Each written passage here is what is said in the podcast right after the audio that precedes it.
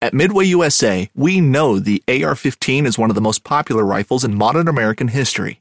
Known for its modularity and widespread use, it's often considered essential to any gun collection. The essential things you need to run an AR-15 are usually always in stock during shortages, things like magazines and 5.56 ammo. Whether you're looking to buy a new AR-15 or buy parts for your modern sporting rifle, log on and for just about everything for the outdoors, shop MidwayUSA.com. Hunting boots are a critical component of any successful hunt. Whether walking a short distance to your blind or trudging miles through rugged terrain, your feet are carrying the load. Without the right boots, you could give up early and lose out on that trophy just over the ridge. At Midway USA, we make selecting boots for your next hunt easier. With just a few clicks of a mouse, you can decide on what's important, like waterproofing, insulation, size, width, and savings. For just about everything for shooting, hunting, and the outdoors, check out MidwayUSA.com. Knives, machetes, saws, and shears, multi-tools, shovels, swords, axes, spears, hatchets, and tomahawks.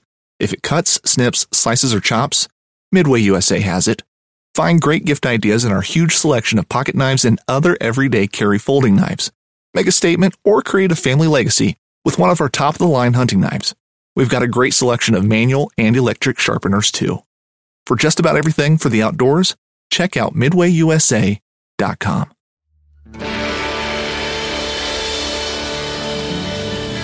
From the nation's capital, this is the Fly Fishing Consultant Podcast with your host, Rob Snowett.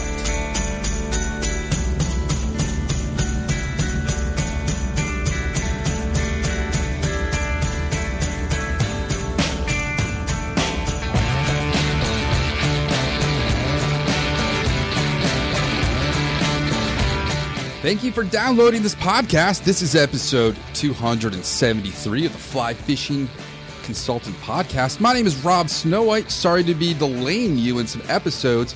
It's a little crazy here right now. My days have gotten super busy with guiding. There's a lot of clients who want to get out and fish just to get away from their families and get out of the house.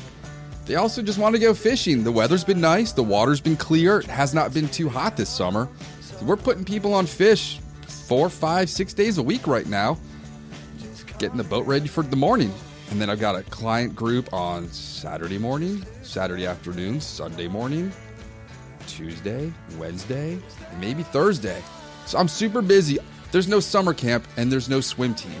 So my kid is home all day while the wife is working from home. So I have to keep her entertained and out of trouble. So things are a little crazy. And we don't know even if school is going to happen in person in the fall. School here in Fairfax County may be mostly done online at home, with the students maybe going in one day a week. So I'm not sure what my life and schedule are going to look like in 2 months from now. So we'll see. But in this episode, I'm going to talk about my life and working with tides. In my earlier tidal podcast, I explained that I'd written a PowerPoint presentation for my daughter's class when they were learning about the moons and phases. And as someone that works with water and based on the moons and tides, I thought, well, this would be a great podcast. So I put some extra information in, a little bit more, and I'm going to now read you my thoughts on what it's like being somebody whose job depends on certain environmental conditions. So this is about me fishing professionally and recreationally. I have to choose where to fish with clients or for fun based on the criteria I'm going to talk about in the next 30 minutes or so. I also have to choose when to fish based on those criteria. I have to cross-reference tide charts on my phone, and I have to look at the tides and barometer on my watch. I need to pay attention to the weather several days out. I have to watch water levels to know what the water going into tidal bodies of water is going to look like. I have to get up in the morning and watch the wind. We used to have a lot of bamboo in our backyard, which is thankfully gone. Not all the way. It's taken me 5 years to get most of it done. I used to be able to watch those grassy lengths of bamboo blowing in the wind, and if they were blowing and bending over, I knew straight up that day was not going to be fishable. I also will watch toys in the backyard. If there are beach balls blowing all around, or if there's trash cans in the road on Kristen Lane, we're not going out. I also have to watch the moon phases to see when highs and lows are best, whether it's going to be spring tides, full moons, etc. And I mentioned before, this is very stressful for me. I'm going to make money or I'm not going to make money based on environmental factors. So there are several days out of the year where I just cannot bring any money home because of the weather. Now, somebody who works in an office or retail store or another establishment, they may not be based on the weather as much. My wife can do her job regardless of wind, moons, and tides. So it's stressful for me when I cannot physically bring some cash into the house. So my stresses are, will there be any water on this day we're choosing to fish? Will there be fish there on that specific day in those specific hours? Will there be too much water or too little water? Can we safely navigate through these tidal waters, or can we wade through them safely? Small clients may fill their waders.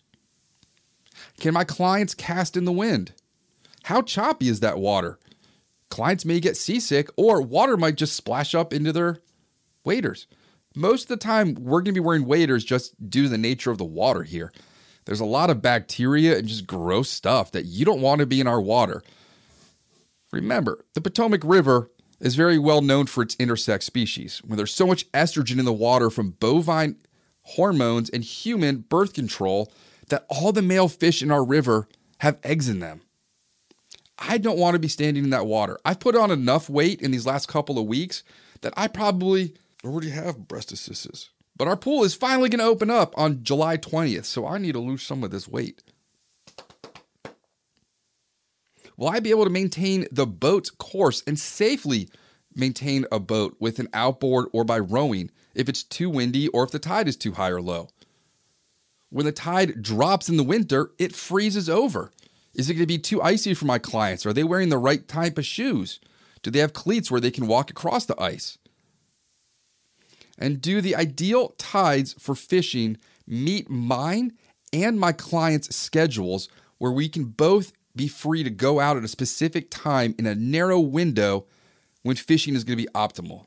And those times are things that you have to learn by trial and error and going out. I'm out enough over the years in certain locations that I can predict location A, B, C, D, and E up and down a river based on the tides, water levels, winds, etc.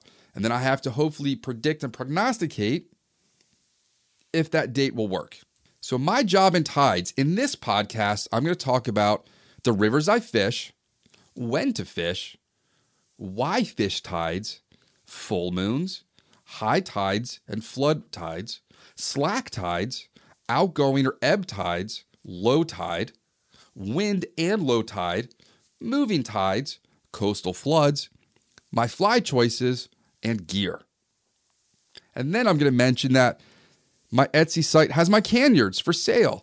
It's a logoed Snow White damsel, and it says Fly Fishing Consultant with Rob Snowett in chartreuse, and it's got a lanyard you can wear around your neck. So if you don't want to put a beer or a club soda in there, you can put a little box of flies, your cigarettes and lighter, whatever you want, but it allows you to fish, tie flies, play cornhole, mow the lawn, row a boat, whatever you want to do, and be hands-free with your cold cerveza. So the Potomac River is my main fishery. Other than that, I may go down to the Rappahannock to fish for fun or to guide clients, and then we'll fish tributaries on shore and tidal waters up and down the Potomac. The tidal section goes up physically, geographically now to Little Falls. It's a man-made breakwater for a water intake for Washington, D.C. The tide in Washington, D.C. on average goes up and down 3 feet every 6 hours. So high tide comes in, it goes up 3 feet, and then you have a slack tide, and then you have outgoing tide, and it goes up and down 3 feet. Now, there were people on Saturday, 16 of them, who were caught at the mouth of Pimmit Run, when the river was already going up from recent heavy rains, and then we had a flash flood warning, and everyone's smartphone here should go off when there's a flash flood warning, and then a massive thunderstorm. And that little crystal clear creek, Pimmit Run, Went up about 6 feet in a very short amount of time. And I can put a link up there to the footage of the police on Chain Bridge filming the water rescue. And people were in the trees. There was no land left, maybe a couple rocks sticking out. Things you need to pay attention to. The salinity of the river also goes up and down based on precipitation. However, that does not really affect our fishing. On a saltier river, we may get blue crabs and redfish up here. And maybe the sharks and dolphins come up a little higher. But up here in the city, at the top of the tidal section, it doesn't really change our catch rate and what we're going to catch. So the river basically below Little Falls is brackish or salt water, considered tidal. And then the lower Potomac is below the Route 3-something bridge. These fish that we're targeting can be residential, or they can swim to and from the ocean. These are sturgeon, herrings, striped bass, perch, gar, needlefish, redfish, and anything else that wants to commute between the Chesapeake Bay and the river. So you never know what may bite your fly. Recently, I had clients out on the boat, and the wife hooked into something, and it was pulling the rod out of her hands. And then she handed the rod to me, and if I didn't have the anchor down, this fish would have pulled us. I was unable to fight this fish on a 6-weight, and eventually popped off. Had no idea what it was. So when to fish? Most of my trips are based on tides and when they move. If we're fishing an inland lake, say Burke Lake, or we're doing a intro class at Cook Lake, don't have to worry about the tides at all. It's super easy, less stressful. But if we're fishing tidal water, for anything from shad to stripers to just snakeheads and sunfish and basses that live in these waters, got to base it on the tides and when they move. Clients usually assume that we are going to fish at first light in the morning. And I have to correct them and educate them, which is part of my job, that fishing here is not always based on an early morning start when fish are more active, because there might not be any fish there because there's no water in that particular spot. So this allows me to guide more than one group a day on a moving tide. On Saturday morning, I have a group from 9:30 to 11:30 at an inland pond. And then in the afternoon, I'm bringing 3 pairs of waders, and I'm taking my clients wading an hour after high tide when the water starts to move out. For a 3-hour trip, that'll give us, without a windy day, ample opportunity to catch fish on a moving tide. Additionally, aligning dusk and or precipitation with moving tides allows for optimal conditions.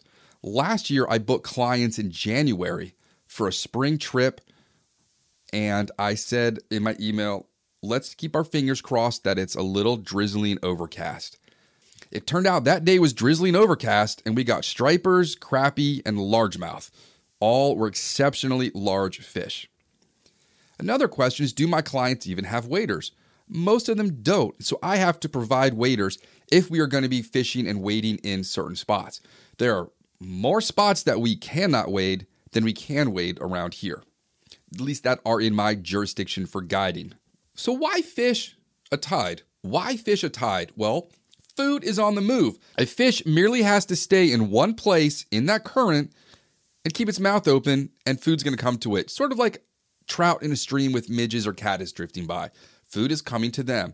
Or they're going to chase the food that is eating smaller particles. So you may have midge larvae, scuds, crust bugs, mosquito larvae washing out in the outgoing tide.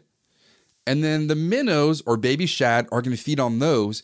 And then the larger striper, smallmouth and largemouth or walleye may feed on those minnows eating the smaller stuff. If you think about that picture of, it's like a fly inside of a frog, inside of a bird, inside of a larger bird kind of thing. Whether you're just looking to stay warm during a hunt or need maximum concealment, the clothing you wear can make or break a hunt. At MidwayUSA.com, we understand hunting clothing has come a long way with more meticulously crafted camo patterns, advanced scent control technologies, and weatherproof options to withstand the elements. Hunters have to wait until their favorite season, but shouldn't wait on gear, which is why Midway USA offers super fast shipping. When you're ready for your next system, log on to MidwayUSA.com. There's more current to hold in place additionally. Some fish, like stripers, prefer to feed on that fast water, whereas they're not going to be feeding when the water is slower. They're going to wait for that food to start coming to them. They're built to stay in place in the fast current. The full moons, and if you want the whole full moon podcast, I think that dates back to late February or early March. At a full moon, we have more water at high tide. So you have to work around what is that going to do to where we're standing or where we're dropping anchor. Fish, additionally, are going to be more spread out when there's more water, so they're going to be harder to find. Additionally, you can fish at night on a full moon because things are brighter and you may not need a headlamp, depending on where you are with ambient light. Fish and the animals that eat them additionally migrate with the moon, so you may encounter certain organisms that are feeding on things like a palolo worm that are hatching with the full moon. Full moons, historically and traditionally, scientifically, navigationally, cause organisms to be more active. At high tides, water moves in. This is where you want to fish the tidal basin, Ohio Drive Bridge. You have a high tide moving water in. Most of my references will be Washington, D.C. If you've seen the Captain America movie, he meets the Hawk dude. Their first encounter, I believe, is the Ohio Drive Bridge with the Jefferson Memorial in the background. You want to be fishing down at the bottom of that bridge on an incoming tide. Additionally, incoming tide and high tide, the fish are going to be more spread out. High tide on a salt marsh, they can be spread out anywhere, in the plants, in the channels, up the creeks. And fish will move onto flats to eat things when the tide comes in. Fish ride that tidal bulge as it moves upstream. I may or may not have mentioned there are certain tidal bores where you can ride a paddleboard for several miles, 20, 30 miles upstream. I believe the most famous one is in France. The fish will move further into estuaries, salt marshes, mangroves, salt ponds, etc., and these are based on where you live. Salt ponds can be anywhere. Salt marshes are going to be in the northern part of the northern hemisphere and the southern part of the southern hemisphere. Equatorially, you're going to find mangroves. So you have the different niche in a different part of the world that have the same effect for nursery conditions for smaller fish and smaller organisms to live, and they get flushed out in that tide. Fish additionally can move up onto the beach to grab things. If you've ever seen the sharks grabbing an albatross or a seal, they're doing that at the high tide. Fish can move up and grab other organisms that live in and around the sand during a high tide that normally they can't access. Now, things to remember are you can get stuck on a rock. You can climb out there at low tide, tide comes in, and you're stuck.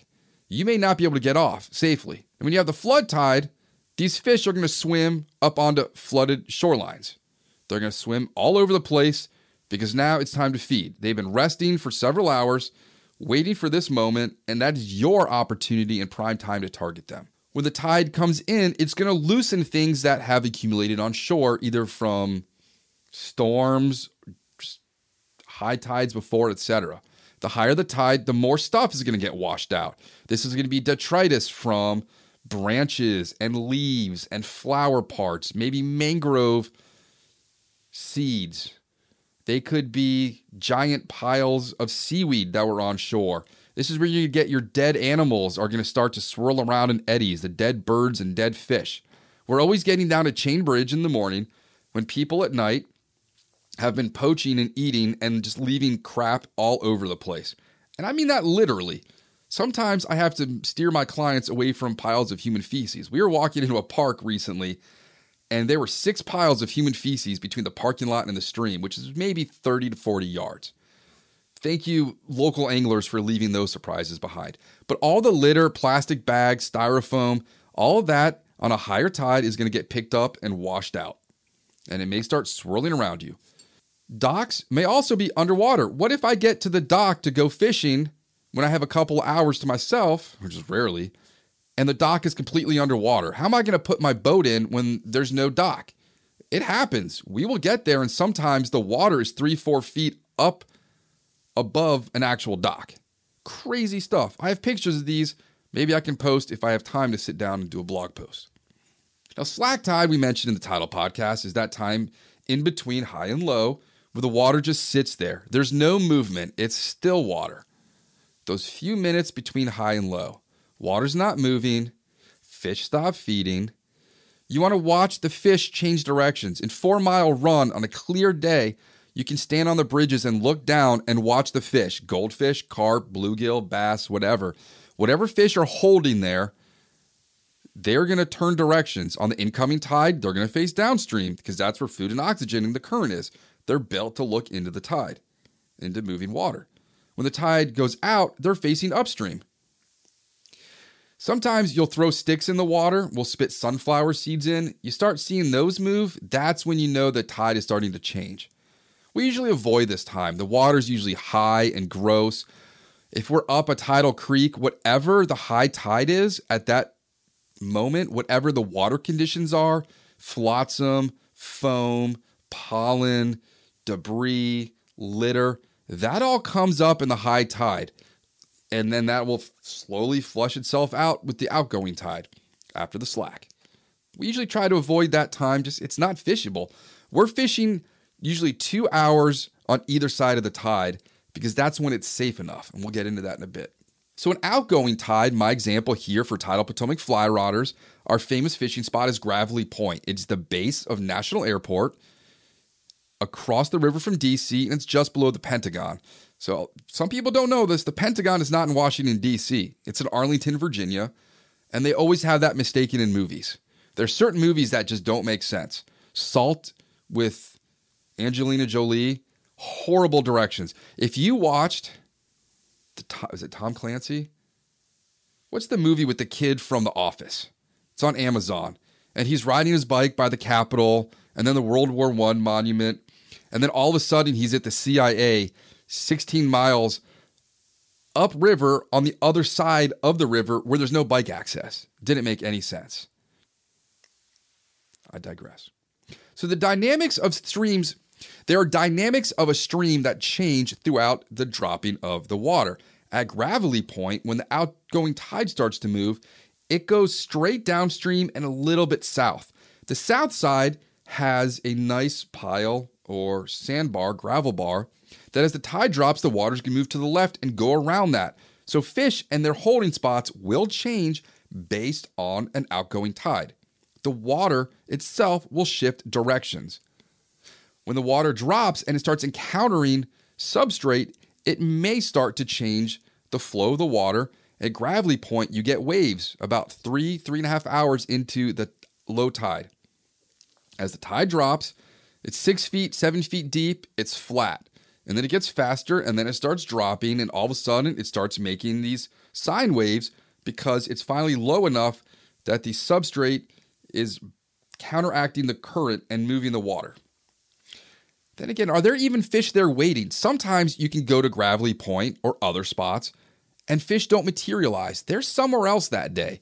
So you can be waiting at a spot in perfect conditions, and nothing's really there based on whatever reason the fish have. Additionally, on that moving tide, that's when the SAVs, the subaquatic vegetation, starts to move.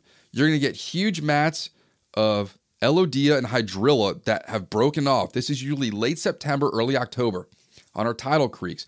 And those mats will break off and start moving. And you'll get your fly caught in them and hung up. You'll get driftwood, logs, plastic bags. If you've ever hooked a plastic bag on a moving tide, it could break a rod. You never know what kind of rubbish. You'll see coolers moving through Gravelly Point, 2x4s, tires, whatever. So you can get hung up and caught on things that are flowing with that moving tide. And additionally, on all those rocks on the bottom, as the tide drops, your fly is going to encounter things on the bottom. We'll get into that more in a bit.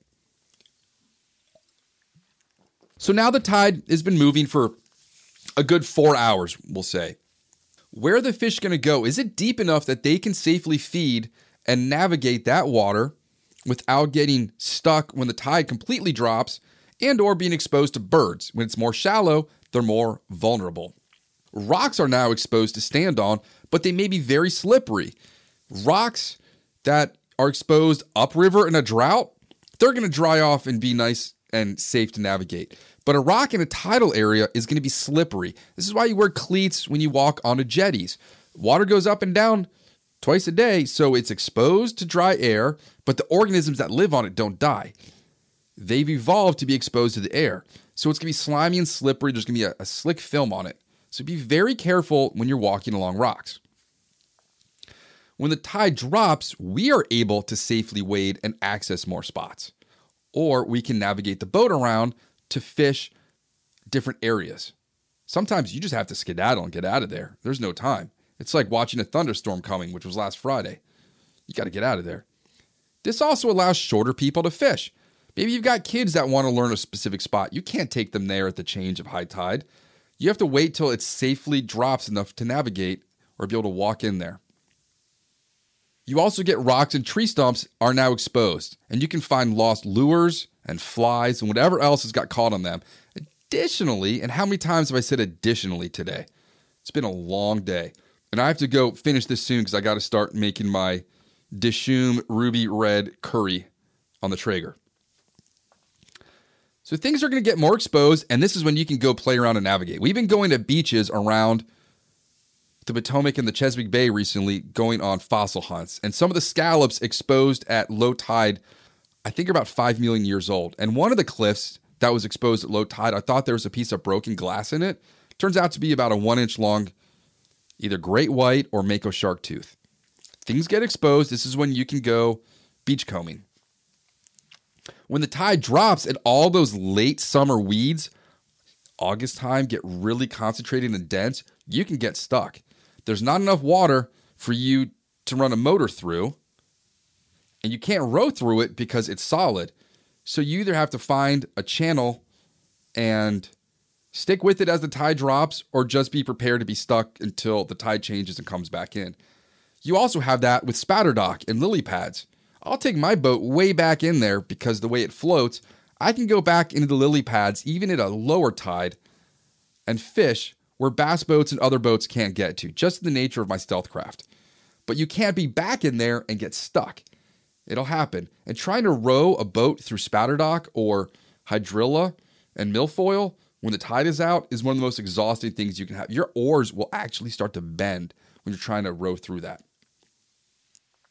Your boats can also get stuck on rocks. There may be an exposed rock only at low tide that you don't know about. So what if you take your boat up to a spot, you fish for a couple hours, and then you decide to pull anchor and go out, but the whole time there was a big rock under your boat, and now you're spinning in circles. If you have an aluminum drift boat, you know what I'm talking about. You get stuck and you spin.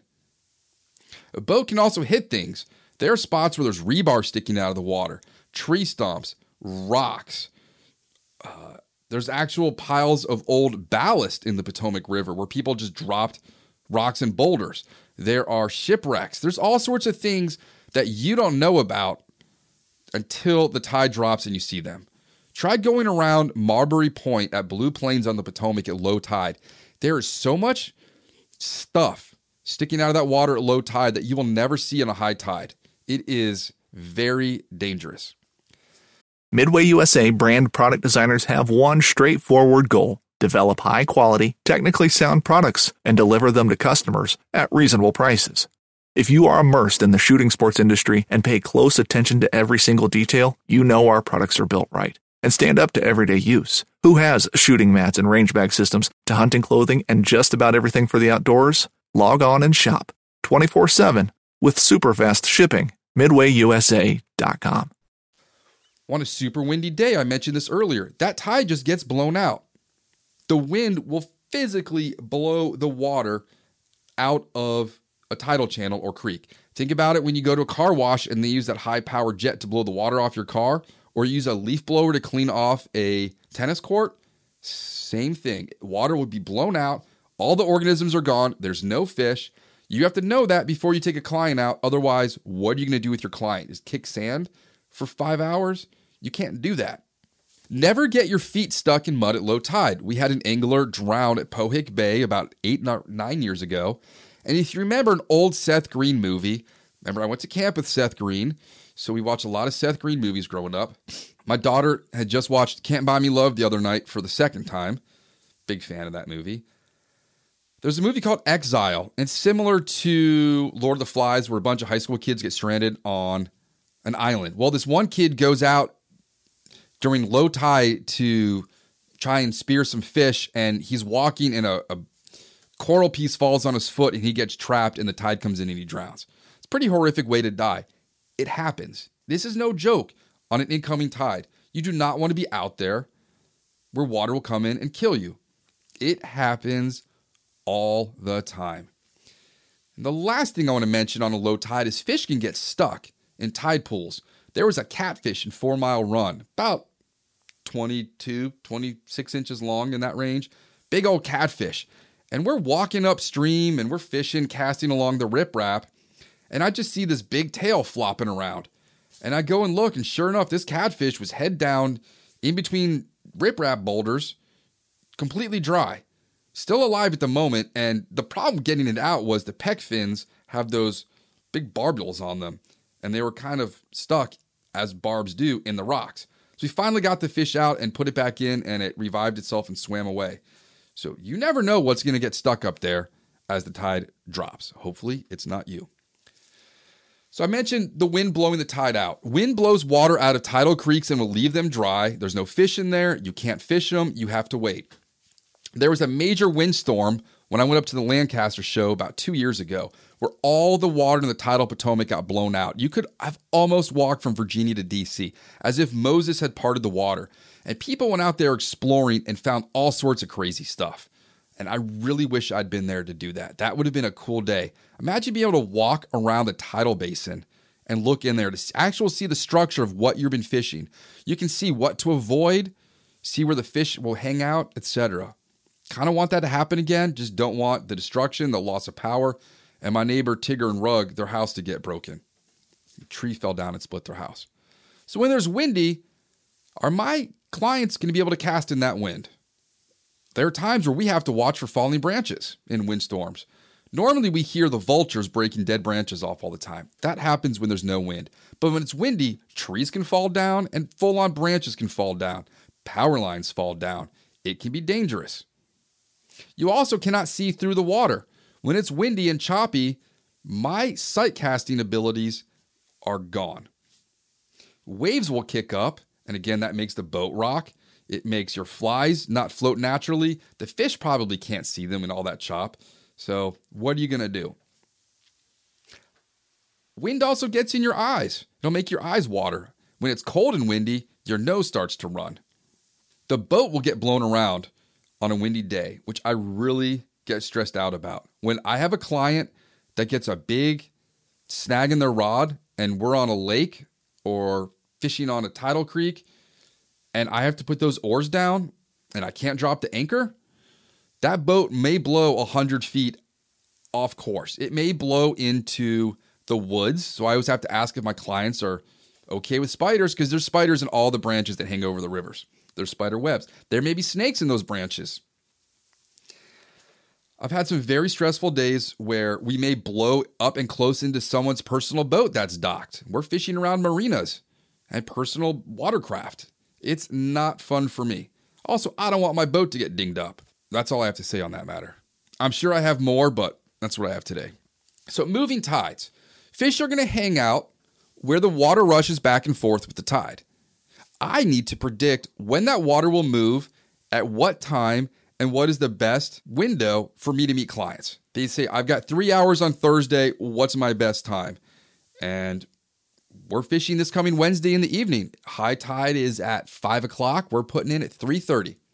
This is my client who caught a snakehead, who gets a case of beer, which I don't think he wants, and a free guided trip. So we're going to go out to a spot that it's going to have a nice tide. We can ride up a creek. We can fish and be off the water and home for dinner.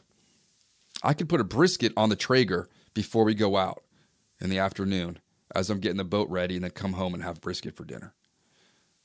So I need to predict that optimal time, and that comes with experience. It's the only way I can explain it. Fish will wait in the deep water for tides to feed.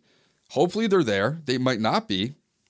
And as that food gets moved in the tide, those small objects get pulled out, the small fish start moving, the big fish start moving. We used to fish the Kent Narrows all the time at night, in the dark, on the shadow line of overpasses and streetlights. And at slack tide, nothing's going on. But when that tide moves, it starts moving the organisms, and that's when it looks like it's raining baseballs, when the stripers are popping bait and bait fish at the surface. It's one of the coolest things.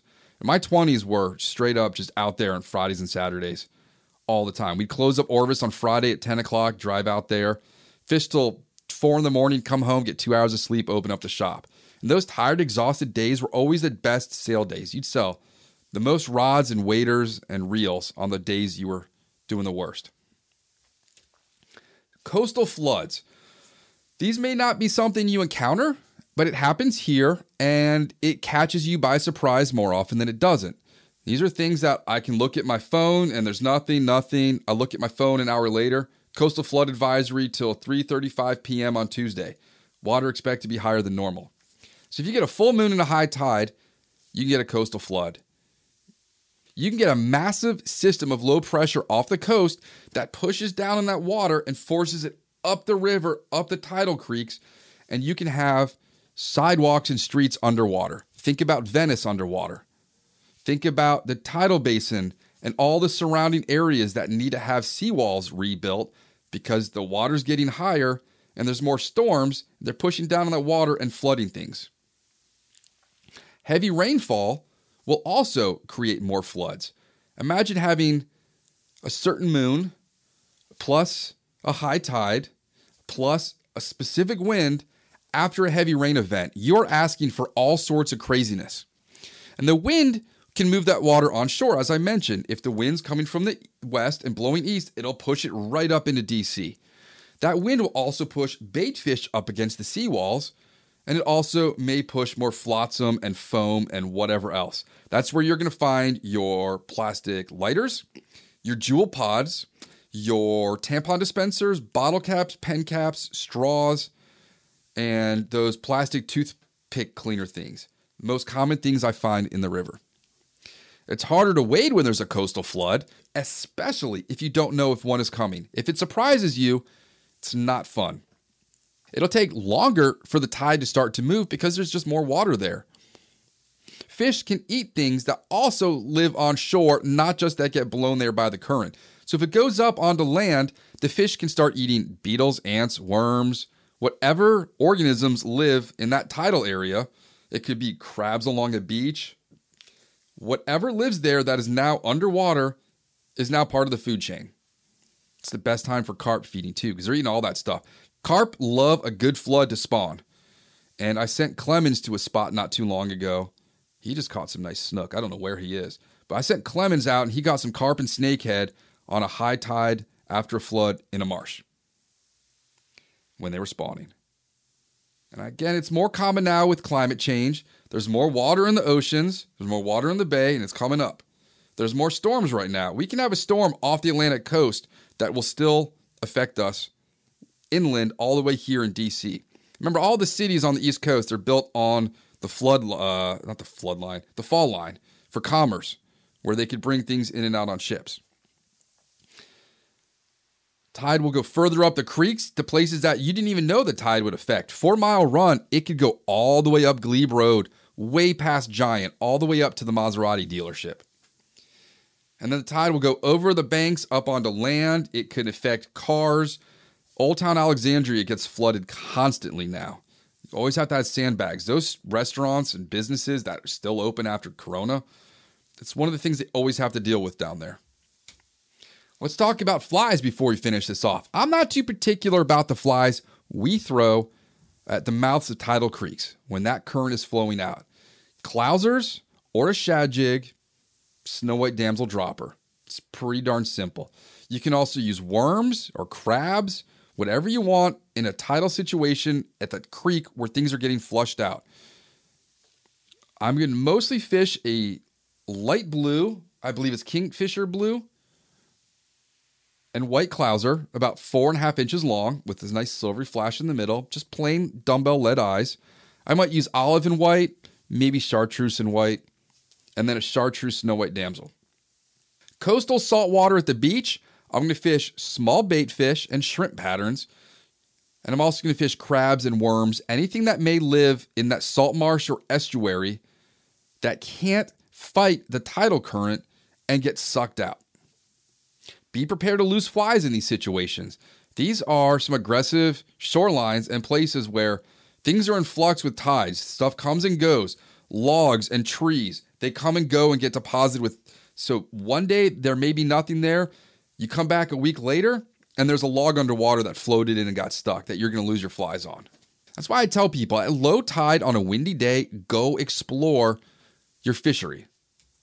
The gear. Stripping basket, man. Brendan had his. He did great on the water recently. The guy could cast super far. Stripping baskets just help get your line not from being tangled in rocks and riprap and other things. My fly line's pretty simple. I use a floating line, but it'll get swept away too fast on the moving tide. So I like a sink tip, not too heavy. 250 grain is fine. The heavier the line as the tide drops will cause more detrimental effects. You are going to get snagged on substrate, you're going to lose more flies, and it's just going to get sucked down and tangle more easily. I like a short sink tip. 15 feet is perfect for me. 30 is nice and long. Full sink line, nope, not doing it. Short leader, so when that line hits the water, your fly gets sucked down very quickly. If you're two-handed fishing, throw a floating scadjet with a T-line head at the end. And that's about it for my thoughts on my job, if you are curious, what it's like to be a professional guide and having to deal with environmental conditions that are out of your control. I'm going to leave you with this. We've got some cool stories and environmental things hopefully coming up on the podcast. Again, I'm sorry I missed a week or so just because I'm busy and I don't get much time for myself. I am usually free around 8:15 to 8:30 at night when the kid goes to bed. And by then, I want to be on the driveway, listening to the tree frogs, having a drink. Please go to my Etsy site. It's linked at robsnowett.com. I have flies for sale. You can have custom flies made. And I have my logoed canyard. It's a can lanyard, hands-free beer drinking. If you want a White Claw, you can put it in there. You want a Bud Ice, you can put it in there. You want a Deschutes, put it in there. If you want a Sweetwater can, I highly suggest that. That may come into effect in a couple of podcasts down the road. So that's it for this episode.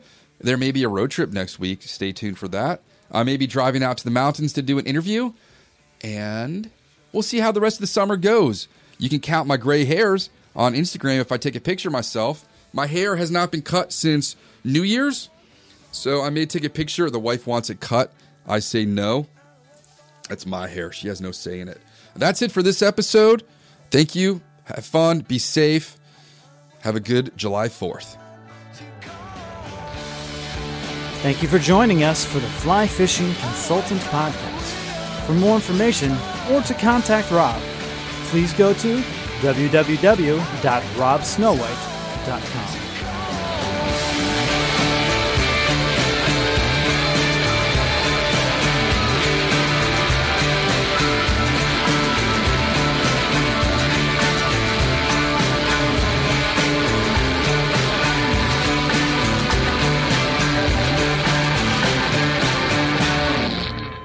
This podcast is brought to you by Freestone Productions at freestoneproductions.com.